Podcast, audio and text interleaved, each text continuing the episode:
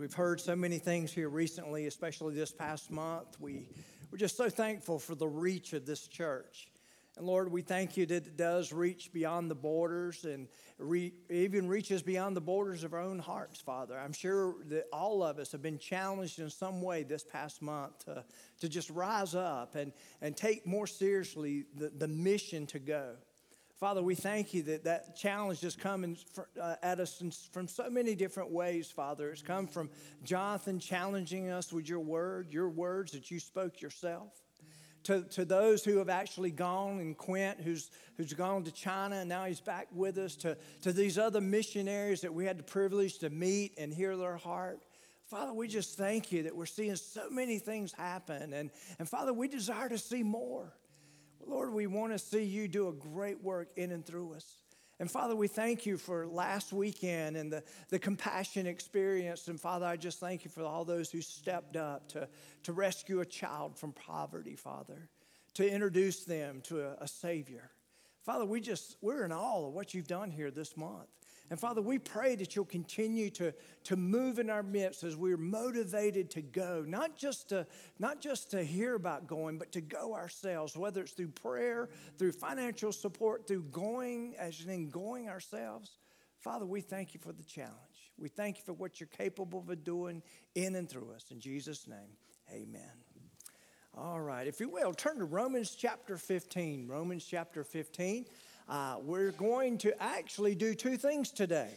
Uh, many of you remember uh, over the last three years, periodically, we did some study in Romans. I'm finishing Romans today, okay? Uh, for those of you who say, well, what about chapter 16? I covered that on a Wednesday night. Should have been here, sorry. Um, but anyway, we covered that. So we will have covered every verse as of today, uh, every verse of Romans scattered throughout the last three years. We're finishing that today, but we're also finishing the series Beyond the Borders. And today I want to talk to you about a compelling reach. It's interesting that Quint mentioned just a moment ago of how the Holy Spirit compelled him to go. And I was sitting there and I was thinking, well, it, well he's nailed the sermon already. Yeah, uh, that compelling reach, that thing that moves us to go and be obedient to the Great Commission. So, if you will, turn to Romans chapter 15. Now, where we are in the letter of Romans, Paul is basically getting very personal with us. He does that a lot in a lot of his letters. But it seems that he's basically saying, hey guys, I just want to let you know what motivates me, what I need from you, and, and, and really I need you to rally around because I really believe in what I'm called to do.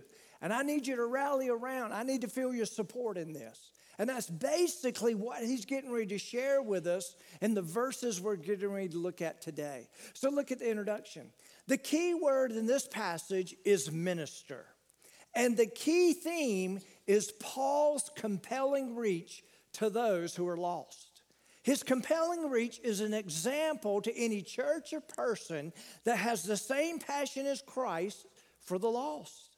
This may require reaching beyond the borders of one's heart. There's some of you who've been a part of this study for this month, and, and some of you, you must admit your heart's been tugged at. I hope it has. But here's what you need to understand your heart being tugged is not because people stood in front of you and necessarily convinced you of something. Hopefully, the tug came by way of the Holy Spirit. That it's the Holy Spirit that's moving in your heart. It's the Holy Spirit that's causing you to have a, have a mindset and a heart very similar to the heart that Jesus had when he walked the earth the heart for the lost the heart who are blind, who cannot see the spiritual things. So, the first thing I want you to see this morning is the picture of Paul's compelling reach. I want you to look at uh, chapter 15, look at verse 14. I want to back up one verse, and here's what he says Now, I myself am confident concerning you, my brethren when he says my brethren, he's talking about those who profess Christ. He's talking about those who have the like mindedness to know that they are Christ's followers. And he's basically talking to those who are saved. And here's what he says that you also are full of goodness. The word goodness there really is a whole lot bigger than what you think it is. Goodness is not just you're just a good person. It means that your body, who you are is your good works. It's that whole idea that spiritual transformation has taken place in you. And so that's what he means when he says full of goodness. And then he says filled with knowledge. He's talking of those who know truth. When you put together spiritual transformation with those who know truth, you have what is called spiritual maturity. Paul was saying, Listen, I'm talking to you believers who are spiritually mature in Christ. And I want to tell you something. And here's what he says that they're able also to admonish one another.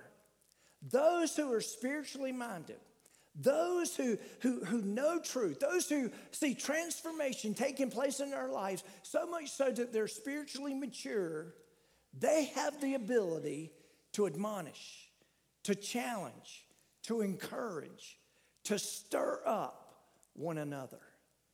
How many of you sometimes just need a good stirring up? I know I do.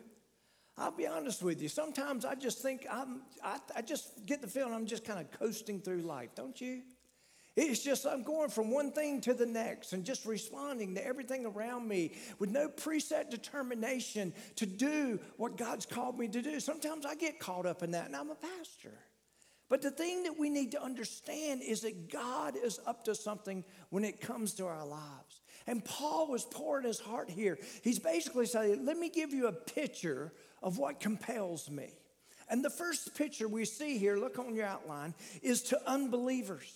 And he's talking about his mission. If you go and look at verses 15 through 22, you're going to find Paul's heart as it relates to the whole idea of him on mission.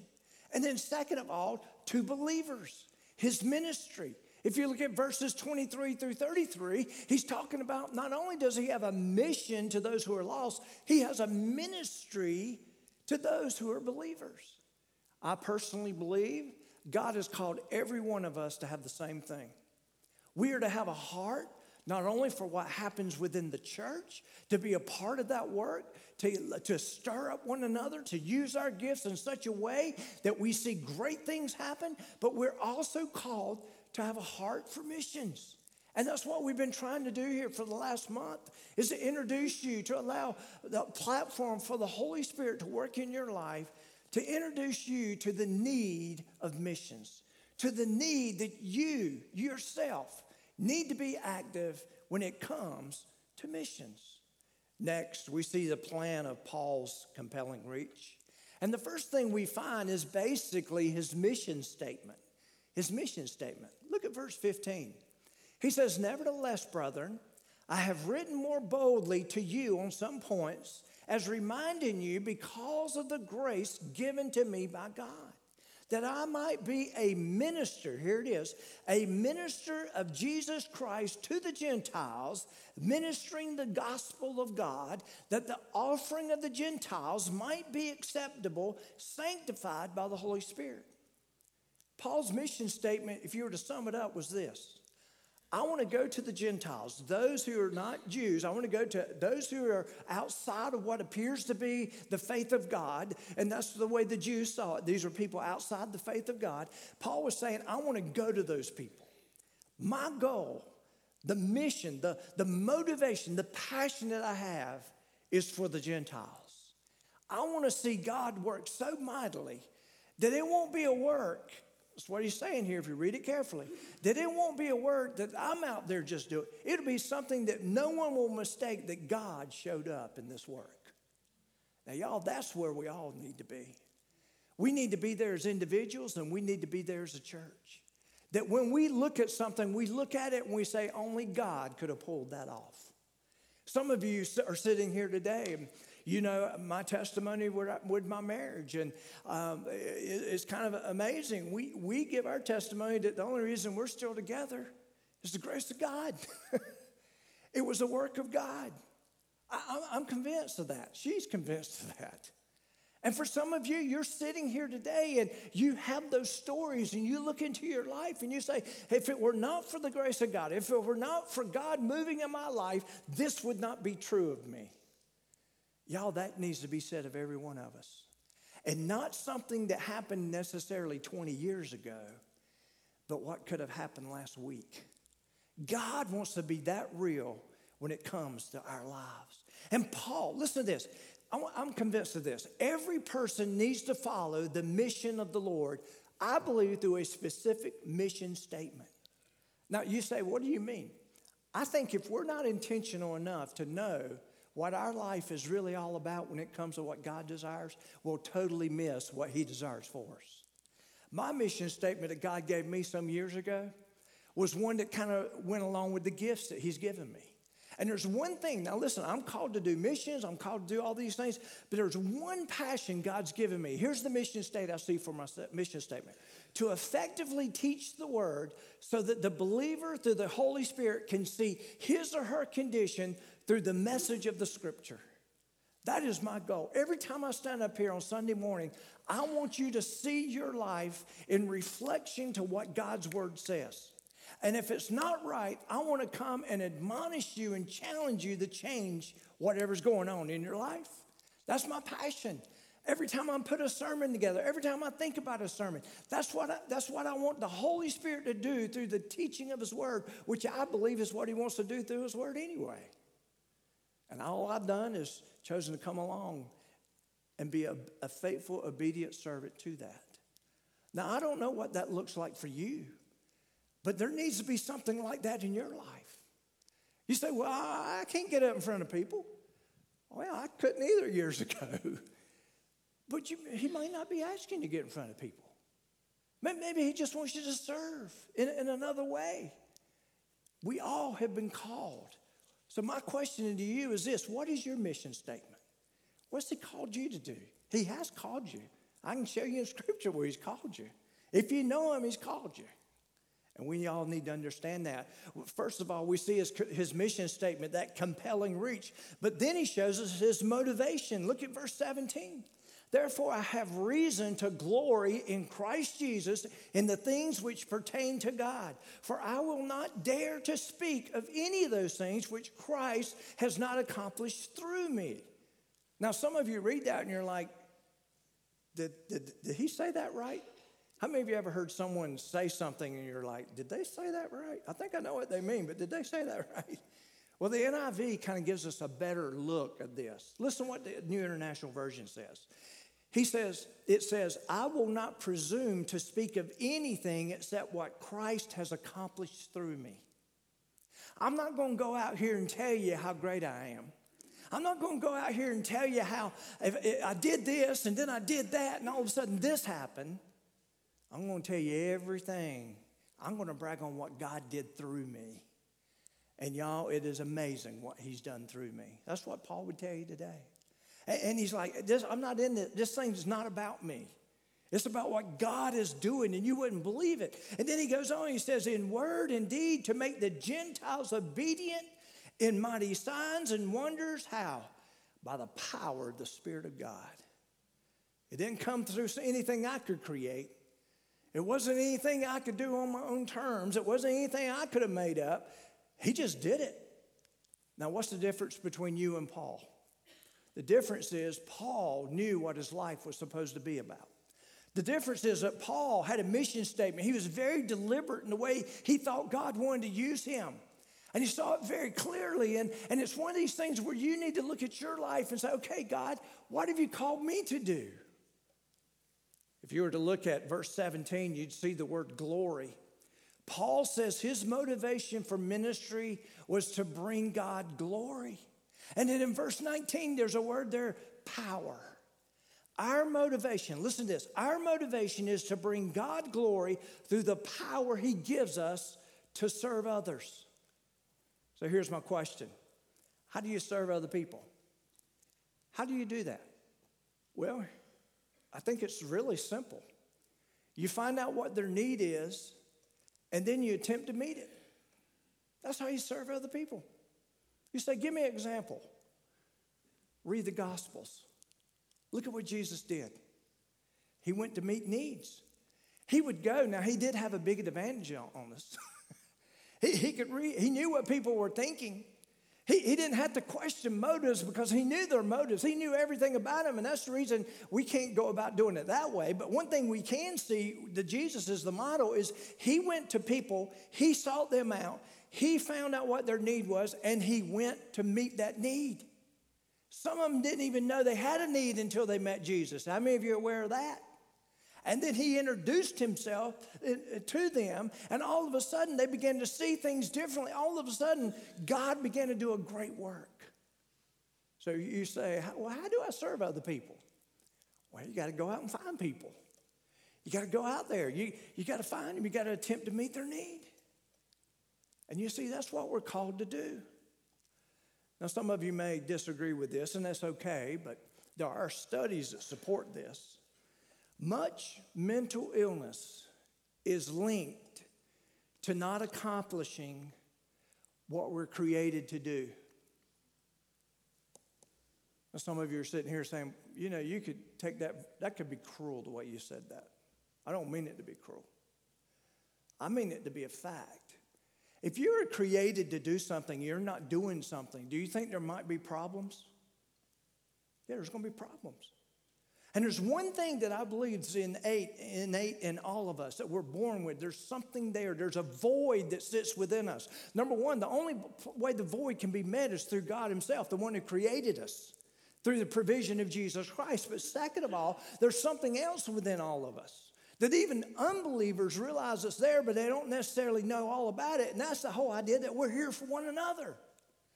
We're here to serve one another. You say, give me another example of that. You know what Jesus' favorite title for himself was? Son of Man. You know what it meant? Servant of man. Need meter. Someone that went out and just tried to meet the needs of people, loved on people, was there. And listen, you say, well, let's get back to this mental illness thing. Let me just tell you this. When I start getting discouraged, when I start going through bouts of depression, and I've dealt with that, I'm sure many of you have, I heard that many of you have, I can easily look and I can say, you know something? Who am I pouring into? And many times, you know what I'll find out? I'm not really pouring into anybody. I've turned inward. It's become more about me. I'm living my life solely about me. I'm making decisions solely about me. I'm spending my money solely about me. I'm giving up my resources and it's all about me. My gifts that God gave me to serve other people, I've made them about me.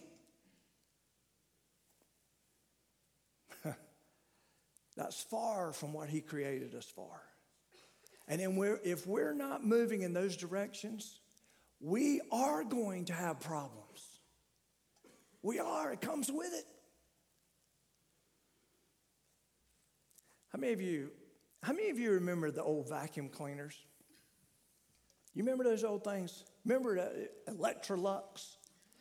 You remember them? Man, there was some them them boys. You could mow the grass with them things. You know, I mean, you you carry them out in the yard and cut grass. You know, they, they were just amazing. They were built to last. Some of you, anybody still got one of those? Look at there. See, okay. you either don't use it or they last, right? No, I'm just kidding. But, but it's amazing now. We, we've, we've, we've graduated to the, I can't think of what that thing is. It's all plastic. How many of you know what I'm talking about? You feel like if you if you bend on it too hard or press down, it's going to break. You ever you, you know what I'm talking about? So so anyway, you know what I found out? They, they don't do a bad job either. You know? And, you get in, you get to doing it, and, and, and I'm totally losing why I'm brought up this illustration for. But, but anyway, but you know something? Here's what I found about life there's, there's got to be something real, there's got to be something durable about our life. And, and so many times, and, I, and listen, we're so fragile. Have y'all noticed that we seem to be so fragile? And you say, well, I'm, from 85 years old. I expect to be fragile. I'm not talking about physically necessarily. I'm talking about we as Americans, we're very fragile people. Have you noticed that? We can't handle anything. I don't know about you, but there's times I get afraid to come up here and speak because I'm afraid I'm going to say the wrong thing that might offend half of you. Some things I'm not even aware of. I'll, I'll preach a message and go in, and somebody will email me. You know that's not the proper term anymore. And I'm like, what is the proper term? It's like, well, just start saying that, and five years from now, that'll be the thing that you're not supposed to say. How many of you know what I'm talking about? We've become so fragile to the point we're scared to put ourselves out there. And yet here I am. It seems like every week I say something wrong. I can offend someone by making a statement, but you got to continue to put yourself out there. You see, I think the enemy's behind all that. He doesn't want us to speak out. He doesn't want us to have the platform that God has given every believer, and that is to go and meet the needs of others. That is to go and, and, and no, we don't want to offend anybody intentionally, but at least put yourself out there. Y'all still trying to figure out how Electrolux gets into that. I am too, because I cannot remember how to get myself back to what we're talking about. All right, Paul's compelling reach, his mission statement, his motivation. Number three is ministry platform. Look at verse 19, the second part. It says, So that from Jerusalem and round about to Illyricum, I have fully preached the gospel. Now, what Paul's basically telling us, he's basically saying a lot of this was established in Jerusalem. There's just something about this platform. Now, think about Paul. He was a Pharisee, he was a great Pharisee. He was someone who people looked up to because he played the Pharisee so well.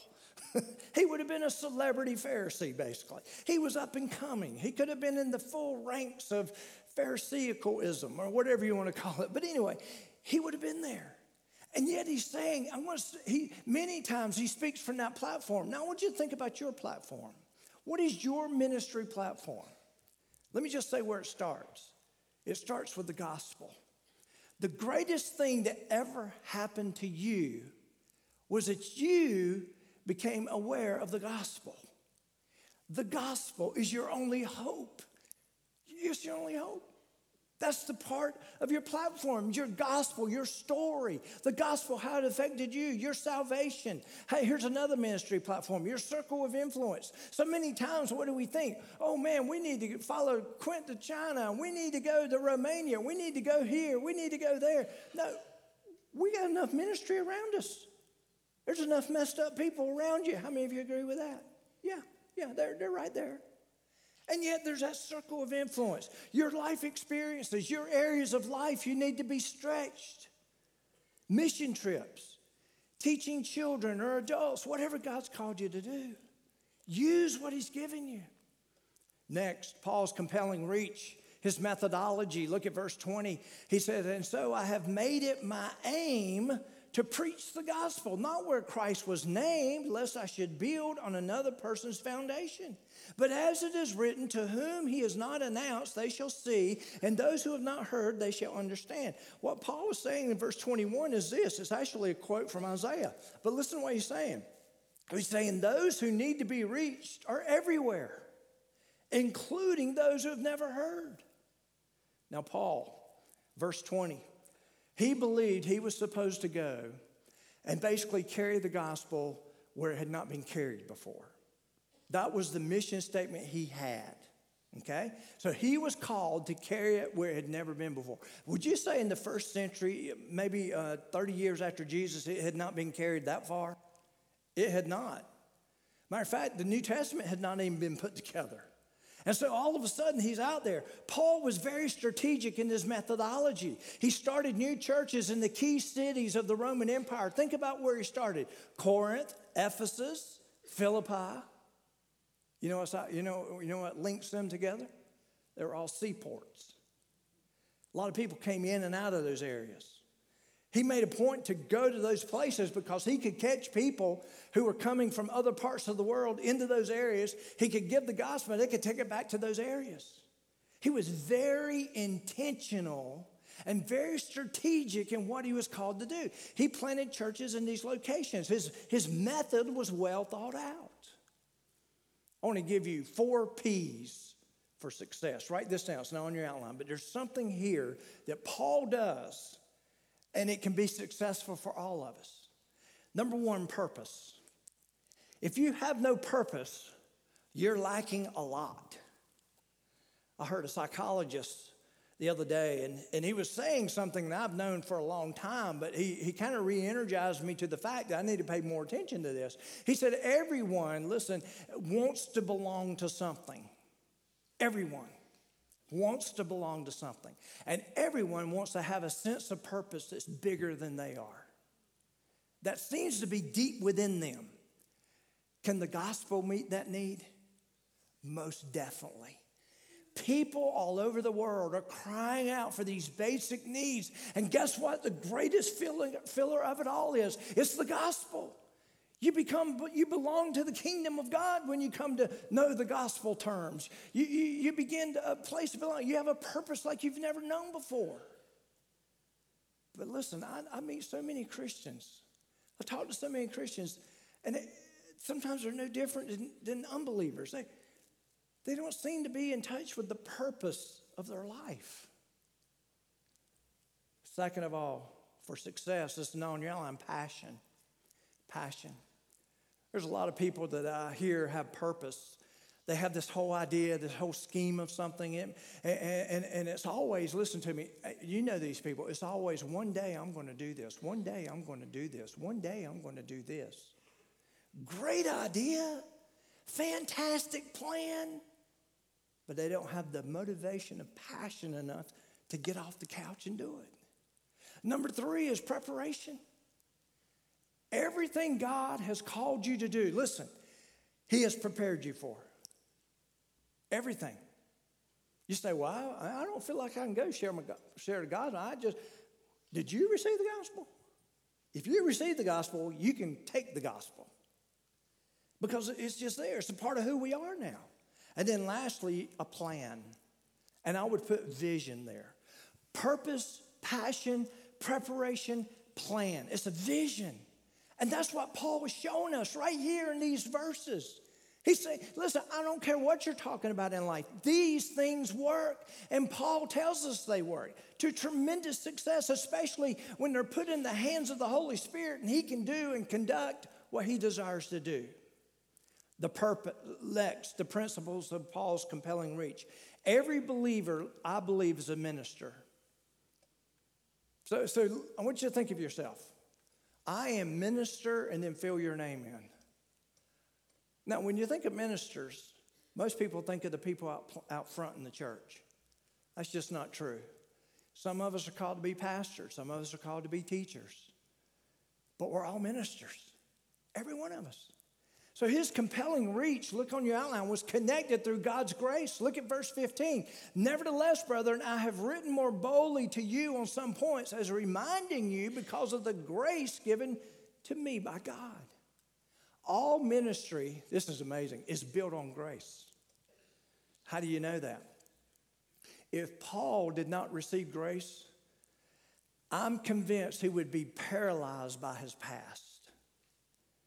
What did Paul do before he became a Christian? He had Christians killed, he went after them. If Paul didn't receive the grace of God, he would have been paralyzed by his past. Who am I? I used to kill these people. Now I am one. Who am I? He had to be touched by God's grace. We're all touched by God's grace. Jesus said, You have not chosen me, I've chosen you. Now go forth and bear fruit. But we give excuses. I, I have too many faults for God to use me. I've got a past back here. I, I, I haven't grown in a long time. I, can, I, I can't do that. Just as your salvation, all ministry is based on grace. Grace is the fact that God knows every stupid mistake I'm going to make, and He still chose me for ministry, for mission. God knows that I am imperfect, that I am going to stumble, that I am going to embarrass myself, that I'm not always going to make good judgments. Guess what? That's grace. We not only come to salvation by grace, we have ministry by grace. Next, his compelling reach was built on God's word. Verse 16, that I might be a minister of Jesus Christ to the Gentiles, ministering the gospel of God, that the offering of the Gentiles might be acceptable and sanctified by the Holy Spirit. That is his message. Listen to this every significant ministry that is going to last is not built on a personality, but on the Word of God. It's not built on a personality. Built on the Word of God. Matter of fact, you, you, can I tell you the determining outcome of what will happen if it's built on a personality? When the personality is removed, when it, is when it shuts down. When it's built on what God has put in place, it won't shut down. Doesn't matter who's there. Doesn't matter who's there. Next, His compelling reach was operated for God's glory. Look at verse 17. Therefore, I have reason to glory in Christ Jesus and the things which pertain to God. For I will dare not to speak of any of those things which Christ has not accomplished through me in word and deed to make the Gentiles obedient. Paul realized that he could not take credit for anything he did in ministry.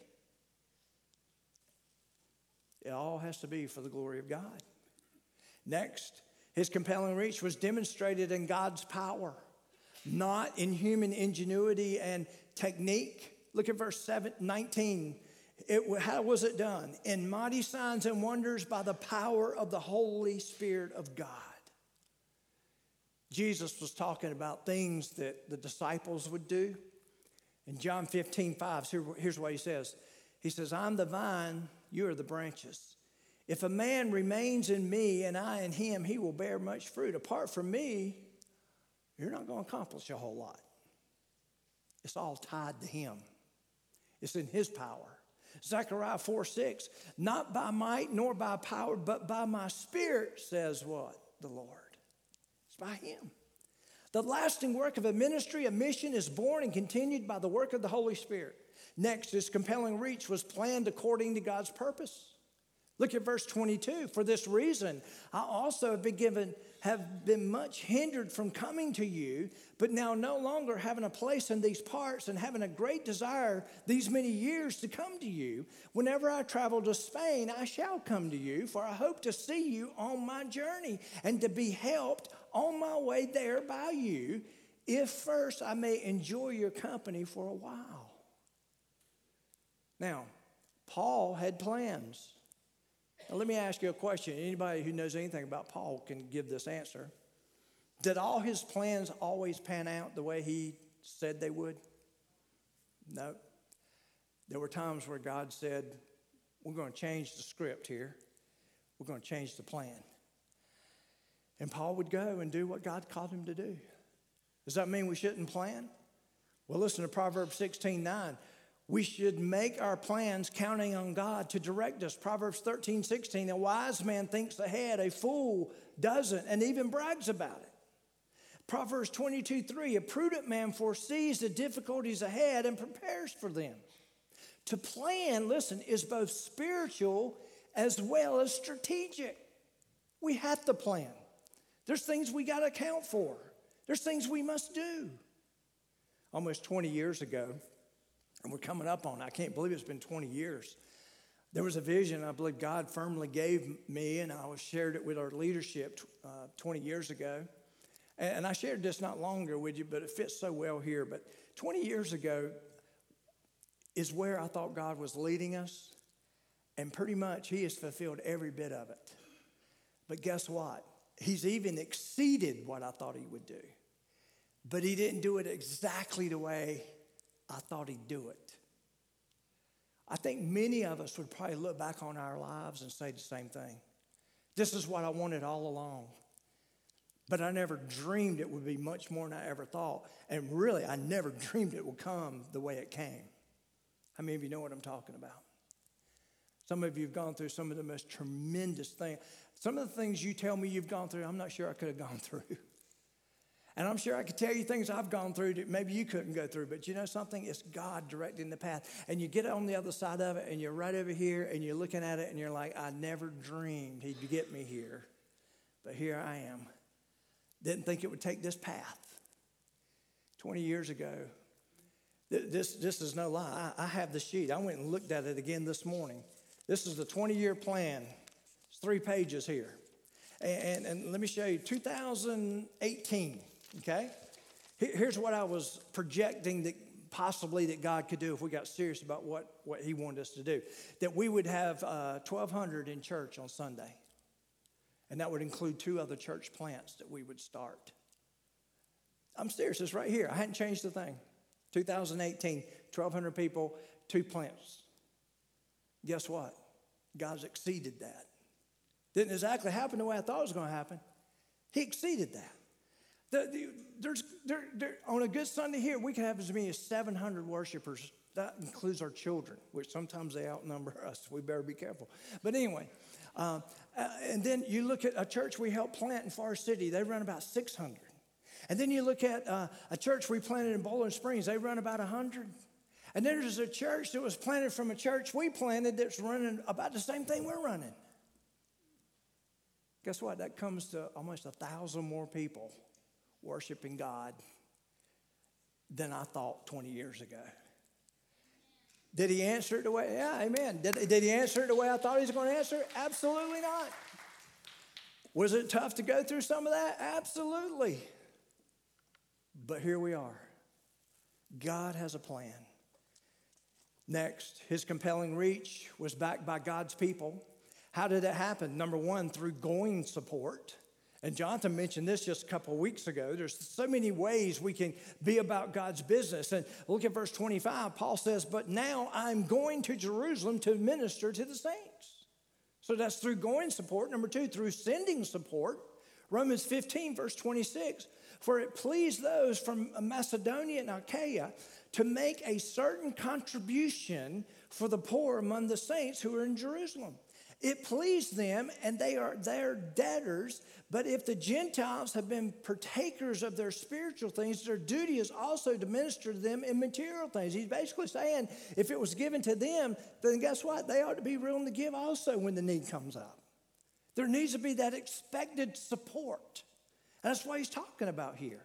And then, thirdly, through prayerful support.